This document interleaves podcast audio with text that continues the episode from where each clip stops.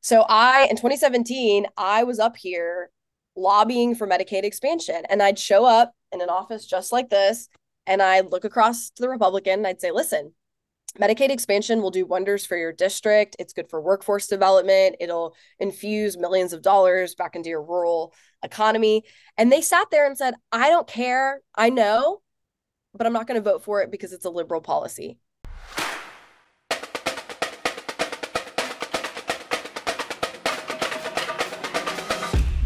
Welcome to Shout Your Cause with Sally Hendrick, a digital magazine where you can get found, get heard, and get inspired with content that challenges us to be globally minded.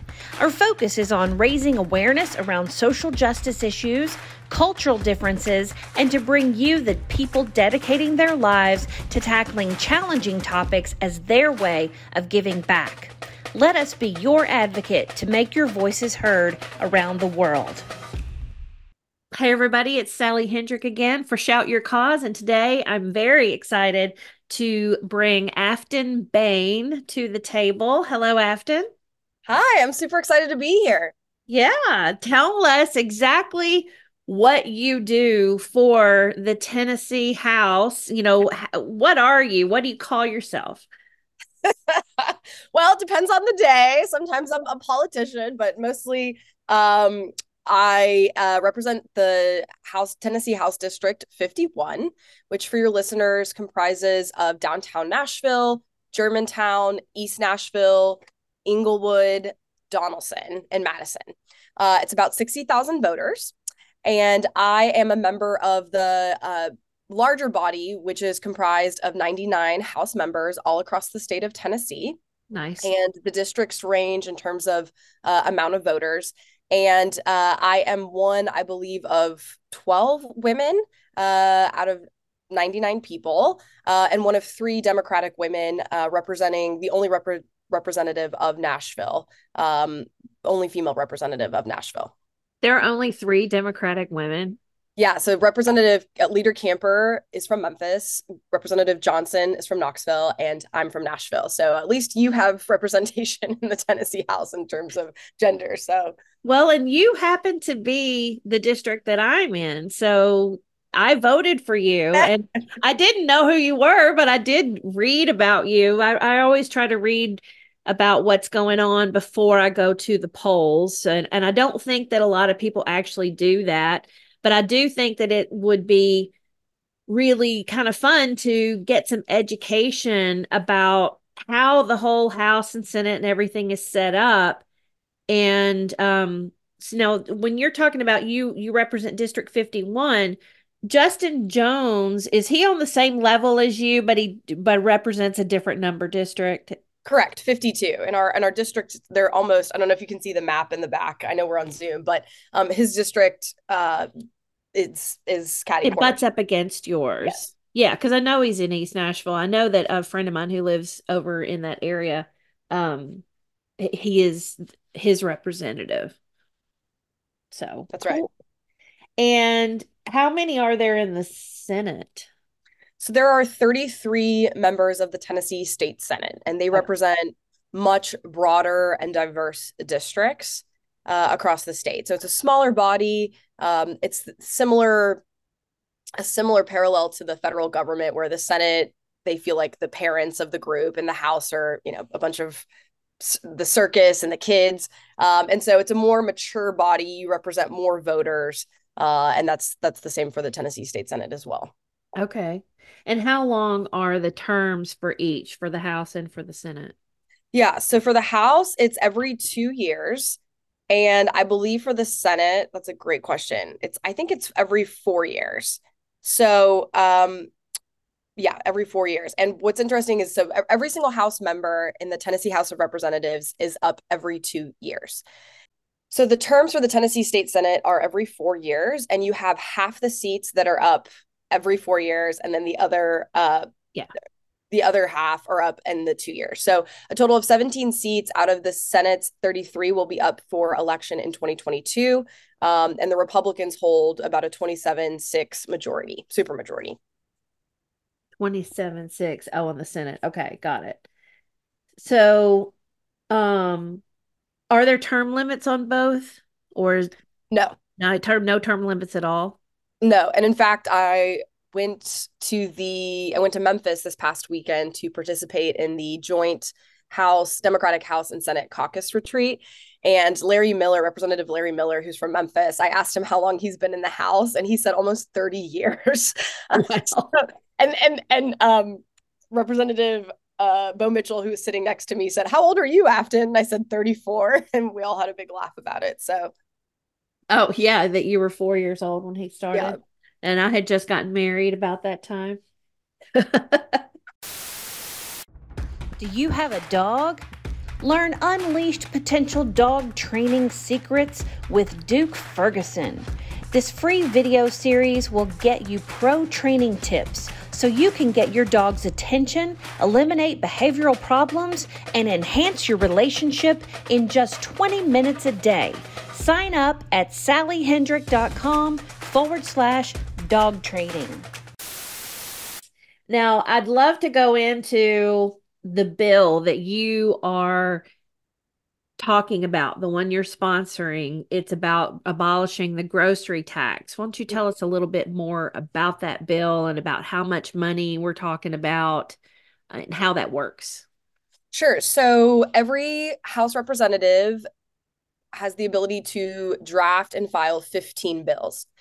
And because of the nature of my district, some of those bills are often liquor licenses, which uh, prior to previous legislation had to be individual bills. And, and, remember, a reminder for your listeners, I represent all of downtown Nashville, including Broadway. So you can imagine I have a lot of liquor licenses.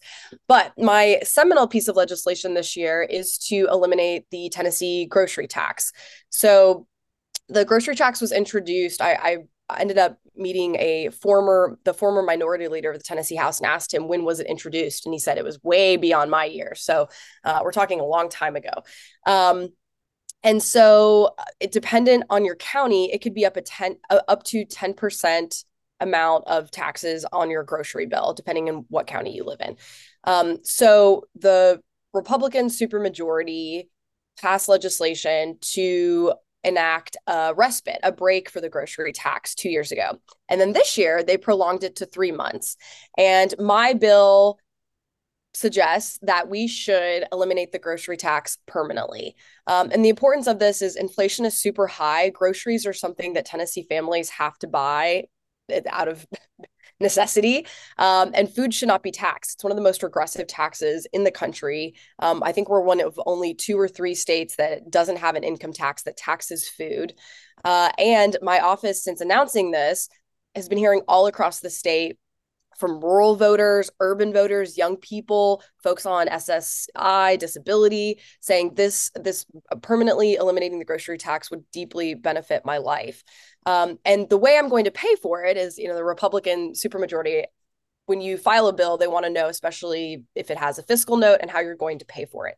Well, my bill has a way to pay for it, which is 60% of the corporations in the state of Tennessee don't pay their fair share in taxes. They don't pay what they owe. Um, so, for example, a business owner, a local Nashville business owner, who generates $50 million worth of revenue pays more in taxes than, say, Amazon or FedEx. And so, what my bill does is it closes offshore tax loopholes for these mega national corporations, um, which is about half of the tax, uh, about four or 500 million. Uh, and then the other half is paid for by something that I call the enterprise tax, which is what New Hampshire passed recently, uh, a state that also doesn't have a state income tax, but it's almost, um, it's comparable to a corporate minimum tax where companies making over a certain threshold of revenue uh, are taxed at that revenue and that money goes back into the state of Tennessee. Gotcha. So you have to put up what who's going to pay for it, how it's going to be done, because otherwise your bill is just dead in the water immediately. Well, and and to provide more nuance to your listeners, we are in a de- we, we have democratic super minorities in both chambers so when you're talking about what is our role right now in 2023 and 2024 um, it is not governance we are not governing because we are not in leadership positions. We barely, we have very little committee leadership positions. Um, and so, what we do in a super minority is harm reduction. So, my role in this, especially representing a very progressive uh, highly educated, highly engaged district is to reduce harm for marginalized communities. Um, and my grocery bill, ta- my eliminating the grocery tax does just that. Cool. So, getting back to the educational part of this episode, how do you go about writing a bill? Oh, I love, and this is, I, it, it, I'm so excited to share this with you. I love being in a learning environment. And the best part of being new is I can ask a million questions and no one, you know, no one kind of, I, think in a decade, if I'm here, they're going to be like, why are you asking that? You should why are you asking this question? You should know this. yeah, exactly. but I've come in and just, I'm like, why? Why? Why do we do that? Why do we do that? How do we do this? So, um, in terms of writing a bill, so I thought that I'd have to come in and have my whole bill written. I'd have to work with groups and I'd have to do all the research. And there's actually an entity uh, baked into the Tennessee General Assembly called Legal Services. And it's staffed by a bunch of attorneys who have specialties in their fields, uh, proprietary fields like tax policy and healthcare and anti-discrimination, et cetera. And you send it to legal services and you are paired with an attorney who drafts your bill. And then it's a back and forth process before you file it. And in uh, Tennessee, you have to have a Senate sponsor and a House sponsor. Um, so some of the frenetic activity prior to fi- filing a bill is finding a Senate sponsor so that you can actually file it. And then once it's filed, I haven't reached that process yet because I haven't filed any bills, so I'll have to come back and tell you how how that how that goes. Um, but apparently, once it's filed, it's in the system, and that's when it makes its way through uh, the committees. And so it'll be assigned a committee by, I believe, the Speaker of the House. Uh, it goes to that committee, and then either it dies in committee or it moves forward. And then there's various committees that that bill is associated with pending its jurisdiction. Um, and then the end game for a bill, hopefully, is that it hits the House floor. Uh, and you either vote it down or you vote for, for vote for it. Um, and then meanwhile, the Senate is doing the same thing, right? And then I, I love the Schoolhouse Rock. I'm excited because I I want to I want to be um, I want to have my own Schoolhouse Rock presentation. So this is good practice for me. Uh, so as the bill makes its way through the Senate, uh, and then finally, if it passes both the Senate chamber and the House chamber, it goes to the governor to be signed. Then he can either veto it or sign it. Well, I'm just a bill on Capitol Hill. So there you go. I love Schoolhouse Rock, by the way. I, I sang Conjunction Junction yesterday, just randomly in the car with my husband. So I love that. That's funny. Um, so that's cool. So you go through all of this process and then you get to finally vote. But at but don't you kind of know how things are going to go before it gets to a vote? Yeah, so unfortunately because we have a Republican supermajority, the bill's trajectory is predictable.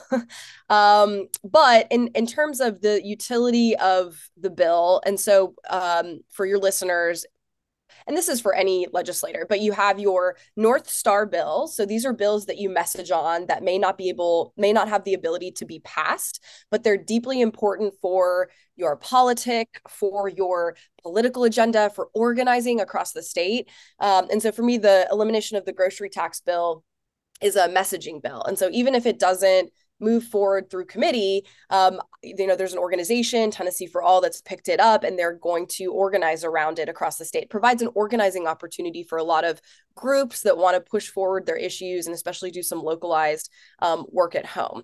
Uh, then you have your constituent bills, which are bills that, for example, you, Sally, you could send me and say, hey, um, I don't know what a state issue would be.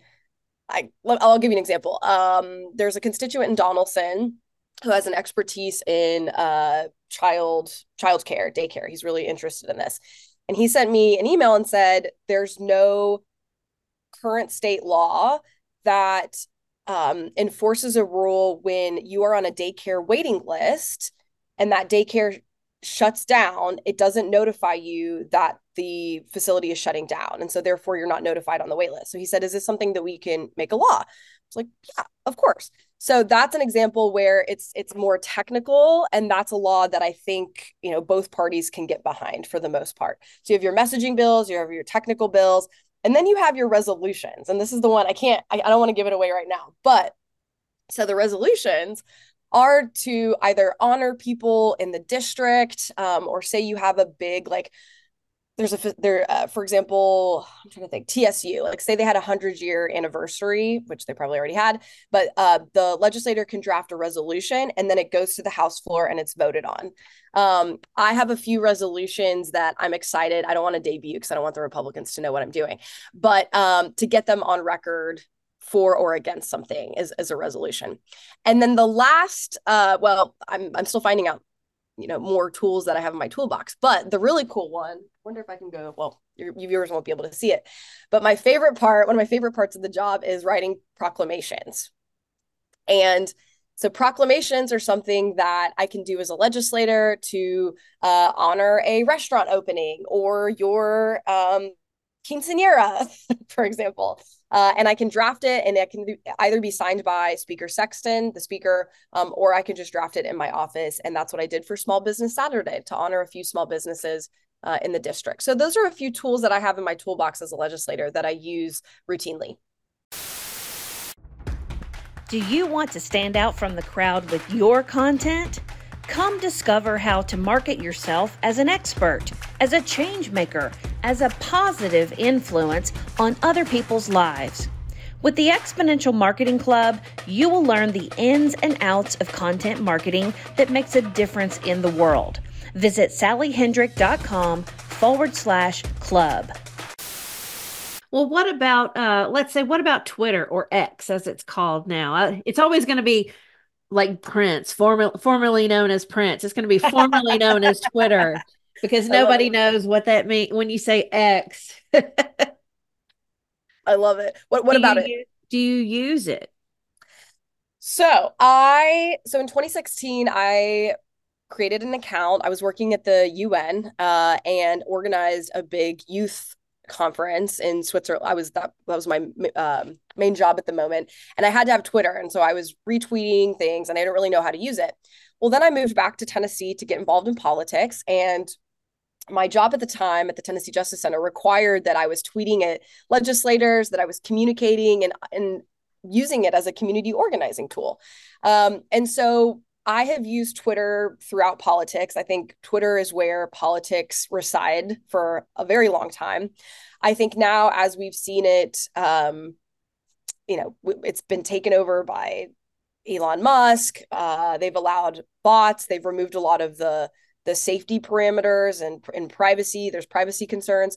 So I think for me as a legislator, I have to think about the utility of it in this moment um, and then my value system. And so I think a lot of progressives, a lot of Democrats in 2024 are thinking like, do we want to use X or Twitter as, you know, in our campaigns, in how we're communicating to constituents? I will say, particularly for our district, that there are a lot of our people on Twitter.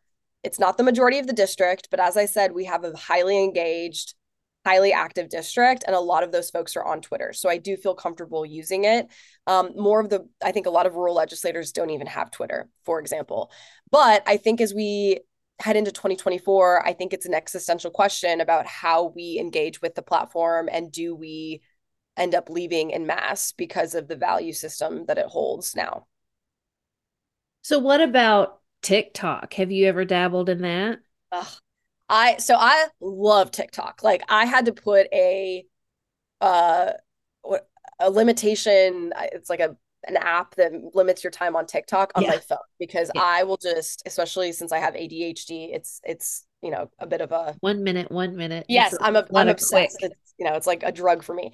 So um but I have seen and and so my day job for your listeners, I also am in politics in my day job.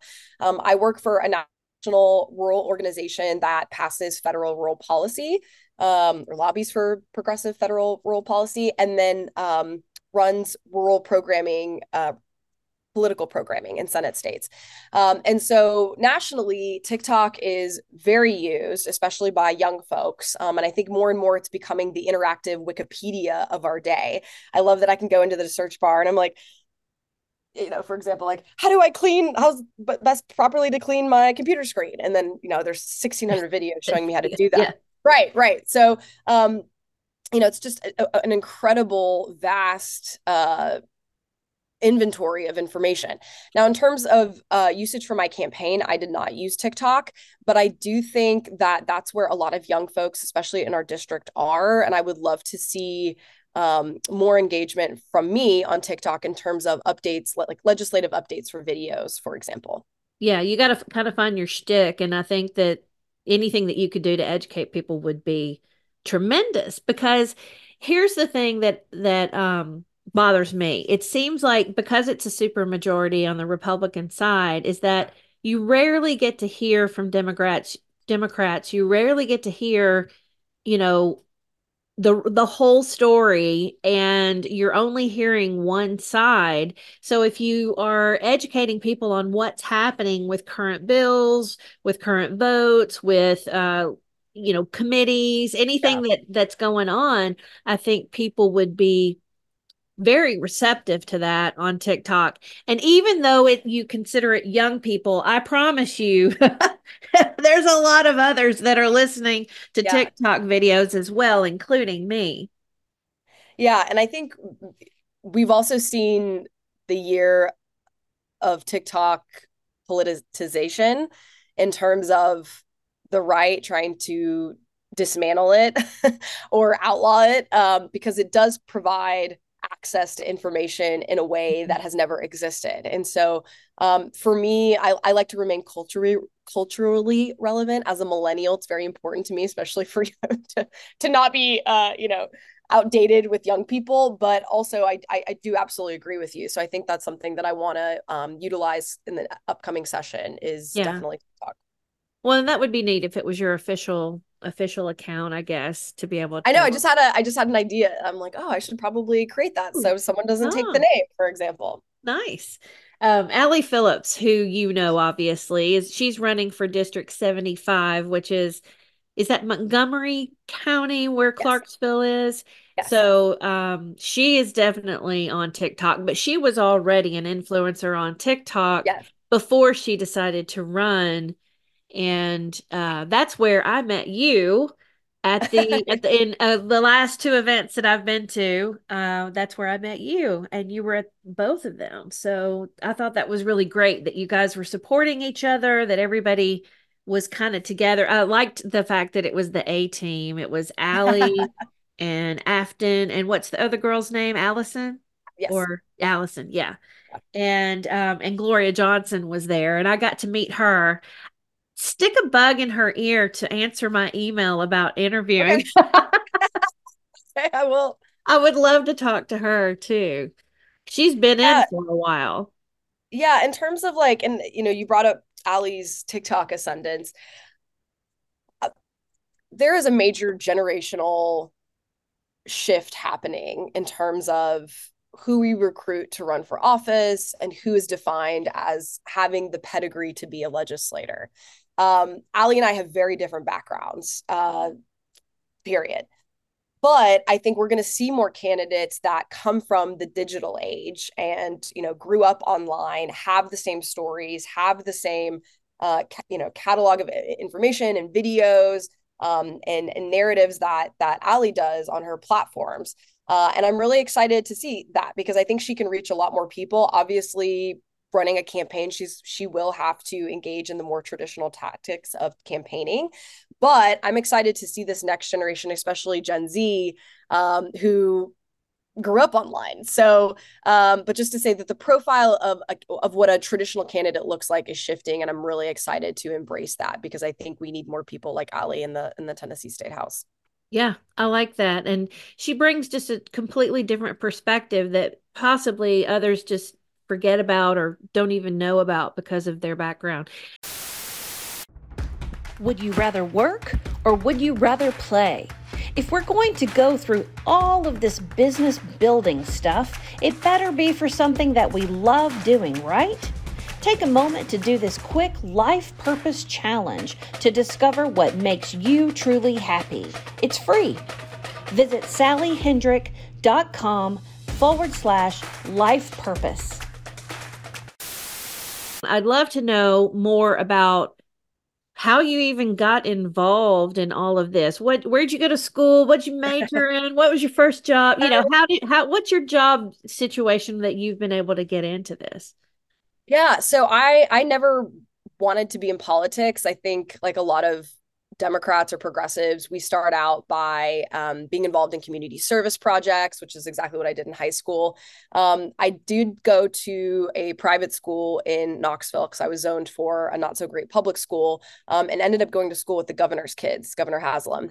Um, and so for me, it's been really interesting as a left leaning uh, more of a left left populist, if you will, in this seat, um, to have come from a very wealthy white private school um, and navigating, I think navigating those those systems um, has enabled me to be a bit more understanding of those systems here in the power center of the state.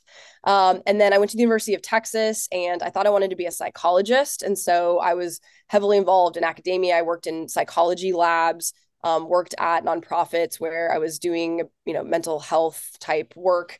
Um, and then I decided to go to graduate school for social work because I knew I wanted to get my master's degree. And at the time, I think there was, you know, we, you couldn't really move move um, positions in a nonprofit if you didn't have a master's degree. Uh, so I went back, and I think um, a question that I love when I was asked this at a Vanderbilt panel, uh, young uh, Vanderbilt Democrats panel, what was your radicalizing moment? And for me, I was working at a transitional housing center for homeless youth in Austin because uh, in graduate school for social work, you have to work for a year. Uh, you have to intern for a year at a facility so you can build your clinical skills, which I'll come back to. Um, but I had a client named Chris who was a 20 year old Black man. Um, and he told me uh, in May that right right as my term was ending, he said, you know, I, I probably won't live to see 21. And I was like, no, you know, you've got your whole we worked so hard. You've, you know, you've got a plan ahead of you. We've we've thrown everything at this. I believe in you. You've got the skills necessary to do this. Uh, and then three weeks later, my my practicum ended, and I got a call from my field uh, coach or my, my field leader and said that Chris had died from gun violence. And that was at the time when Mike Brown was shot. Um, so I showed up at the Texas Capitol and immersed myself in a lot of the Black Lives Matter rallies and and protests uh, and just you know started uh, spiraling into like what does this all mean what does this mean for our country why how am i involved in this what does this mean for my privilege and position in this world um, and so then in, in social work you can choose choose two tracks. You can either be a clinical social worker so those are your therapists or you can choose the policy route and that's what i did. So i actually have a background in macro policy um, is my expertise. So i uh, applied to work at the united nations for their my final internship of the of my um, graduate studies was accepted and i arrived at the apex of the refugee crisis. So do you remember in 2016 when migrants were in boats and they were capsizing on the Mediterranean and those pictures of of children washing up on the Mediterranean beaches in Italy. Um, that's when I arrived at the refugee UNHCR, the refugee agency for UN for the UN.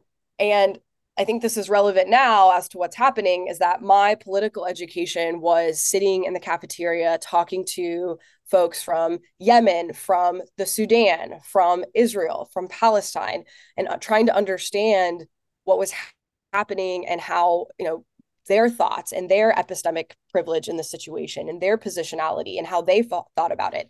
Um, and so then i was i was ended up i ended up being hired um, to work in a department there for lgbtqia refugees. So they produce a lot of materials to support gay refugees across the world which as you know are probably one of the most marginalized if not the most marginalized group in the entire globe. And then trump was elected and I went to bed. I was living uh, in France in a farm uh, and woke up and was and like all of you i mean i lost it. I lost it. My parents were asleep. I couldn't call anyone because everyone had fallen asleep. And i thought oh my god. I go how did this state that i grew up in vote for trump? I mean i could not i could not reconcile it. I really couldn't so I decided to move back. And I remember taking out taking my parents out to dinner in Knoxville and said, I want to get involved in Tennessee politics. And my mom started crying, like sobbing. She she's like, "You can't do this. We've we've sacrificed so much for you to be at the UN, and and this is the most prestigious. And now you're gonna move back to Appalachia. Like what?" So uh, it was yeah. And then the too long don't reads version is I got a community organizing job. I was hired as the community organizer for a local nonprofit. And as you know, Trump went after the Affordable Care Act in 2017. And so I spent my entire, you know, the first four years, or, you know, mostly Trump's administration, organizing across the state. I was the only statewide organizer. I've, I've organized in every single congressional district in Tennessee. I have groups in Fentress and Polk and, and Hardeman counties. Um, and then uh, I decided to get involved and and actually figure out how to campaign and run elections. And I, I want to pause there. And I'm sorry, I'm just like taking up a lot of space, but no, I think fine. it's important. I think it's important for your listeners to hear my radicalization journey because you all, especially these covenant moms and folks that came to the special session. So I in 2017, I was up here lobbying for Medicaid expansion, and I'd show up in an office just like this, and I'd look across to the Republican, and I'd say, "Listen." Medicaid expansion will do wonders for your district. It's good for workforce development. It'll infuse millions of dollars back into your rural economy. And they sat there and said, I don't care. I know, but I'm not going to vote for it because it's a liberal policy. So here I was thinking, okay, if you just show them the facts, right? Like de- like Democrats love facts. Like if we just show them the facts, the numbers, they're going to no. So I thought, okay, if you're not going to pass this, I'm going to get rid of you. So I learned how to run campaigns. I learned how to elect Democrats. Um, and I spent 2018 to 2022 doing that. Um, but as you know, it's very hard to win elections in this state. And so in 2020, I ran a coordinated effort to flip four state house seats, and we lost every single one of them because the Republicans outspent like outspent us three to one. So then as you as you know, I decided to run because I had a breaking moment during the Tennessee 3 protest. I just thought I have been up here every year since 2016. Nothing has changed. Things are getting worse.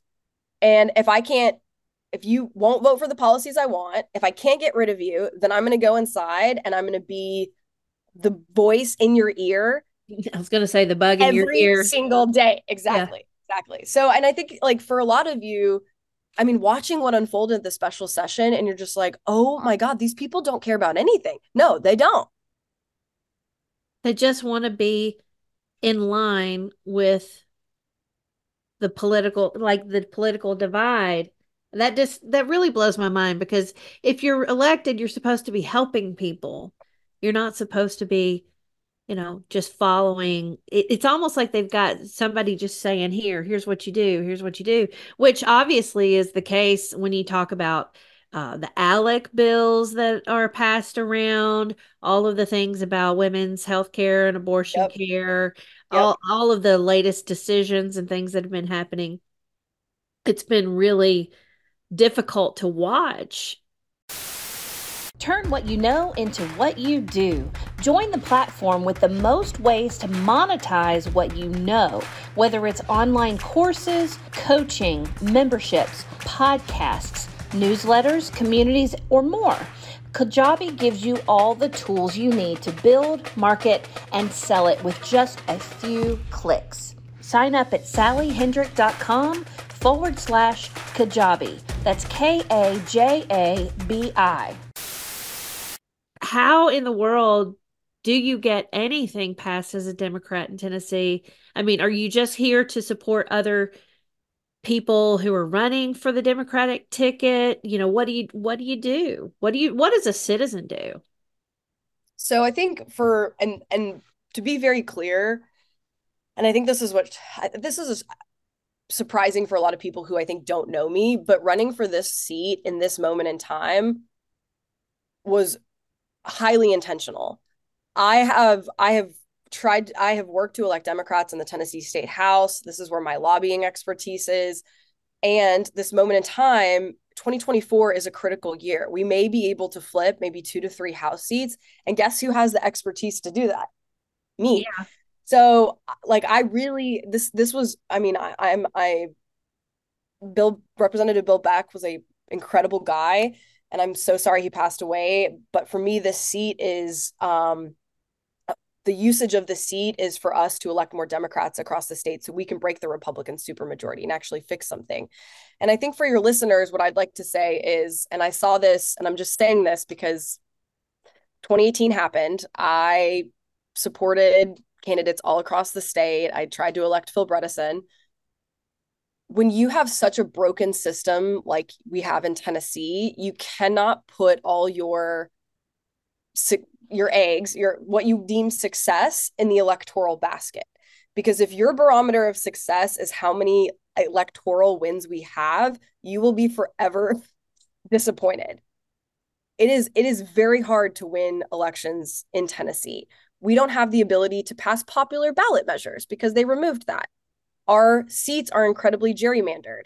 So my pitch to your listeners and to you all across the district is you know, yes, get out there and support Gloria Johnson, but more importantly, the the actual races that we can win are these house seats. And it's also building power locally. And what are you doing to organize your communities to push back against the far right and what's happening here?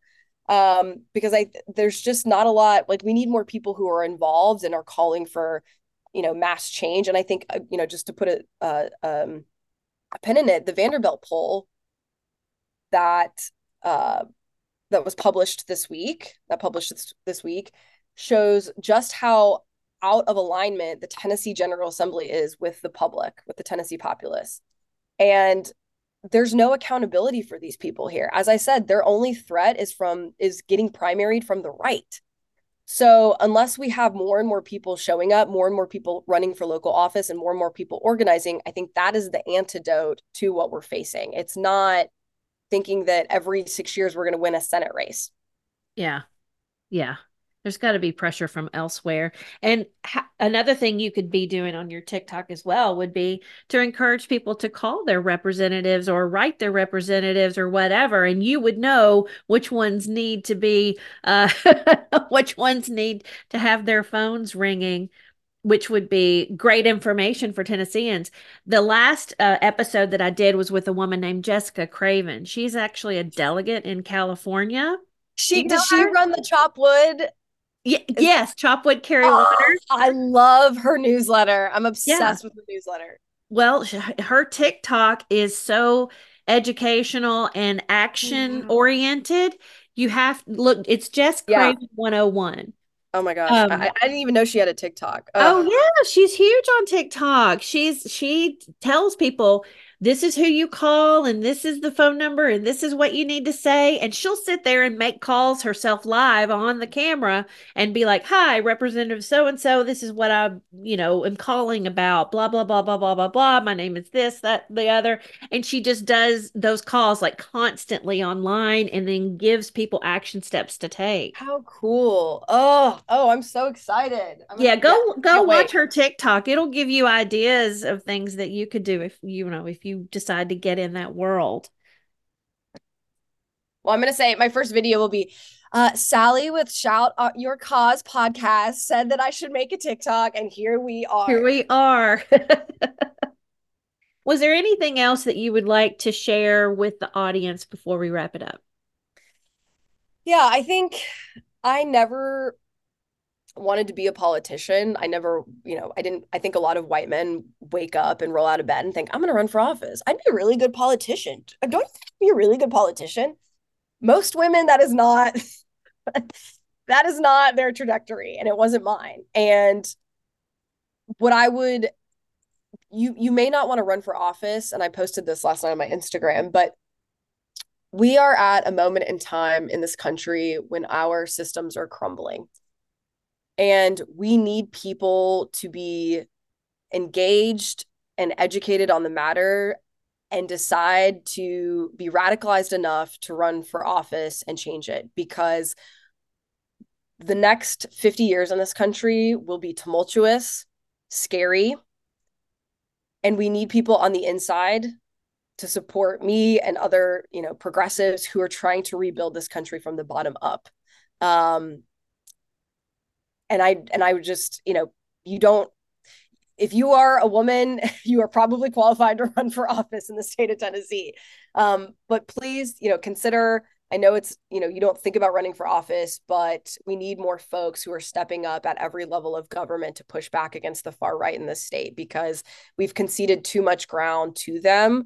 Uh, and unless there are people who are willing to stand up across the state um, and say, no, this isn't appropriate, or, you know, we're building something and reimagining another world uh, together, then I think that's what I would leave your audience with and ask your audience to to consider running for office.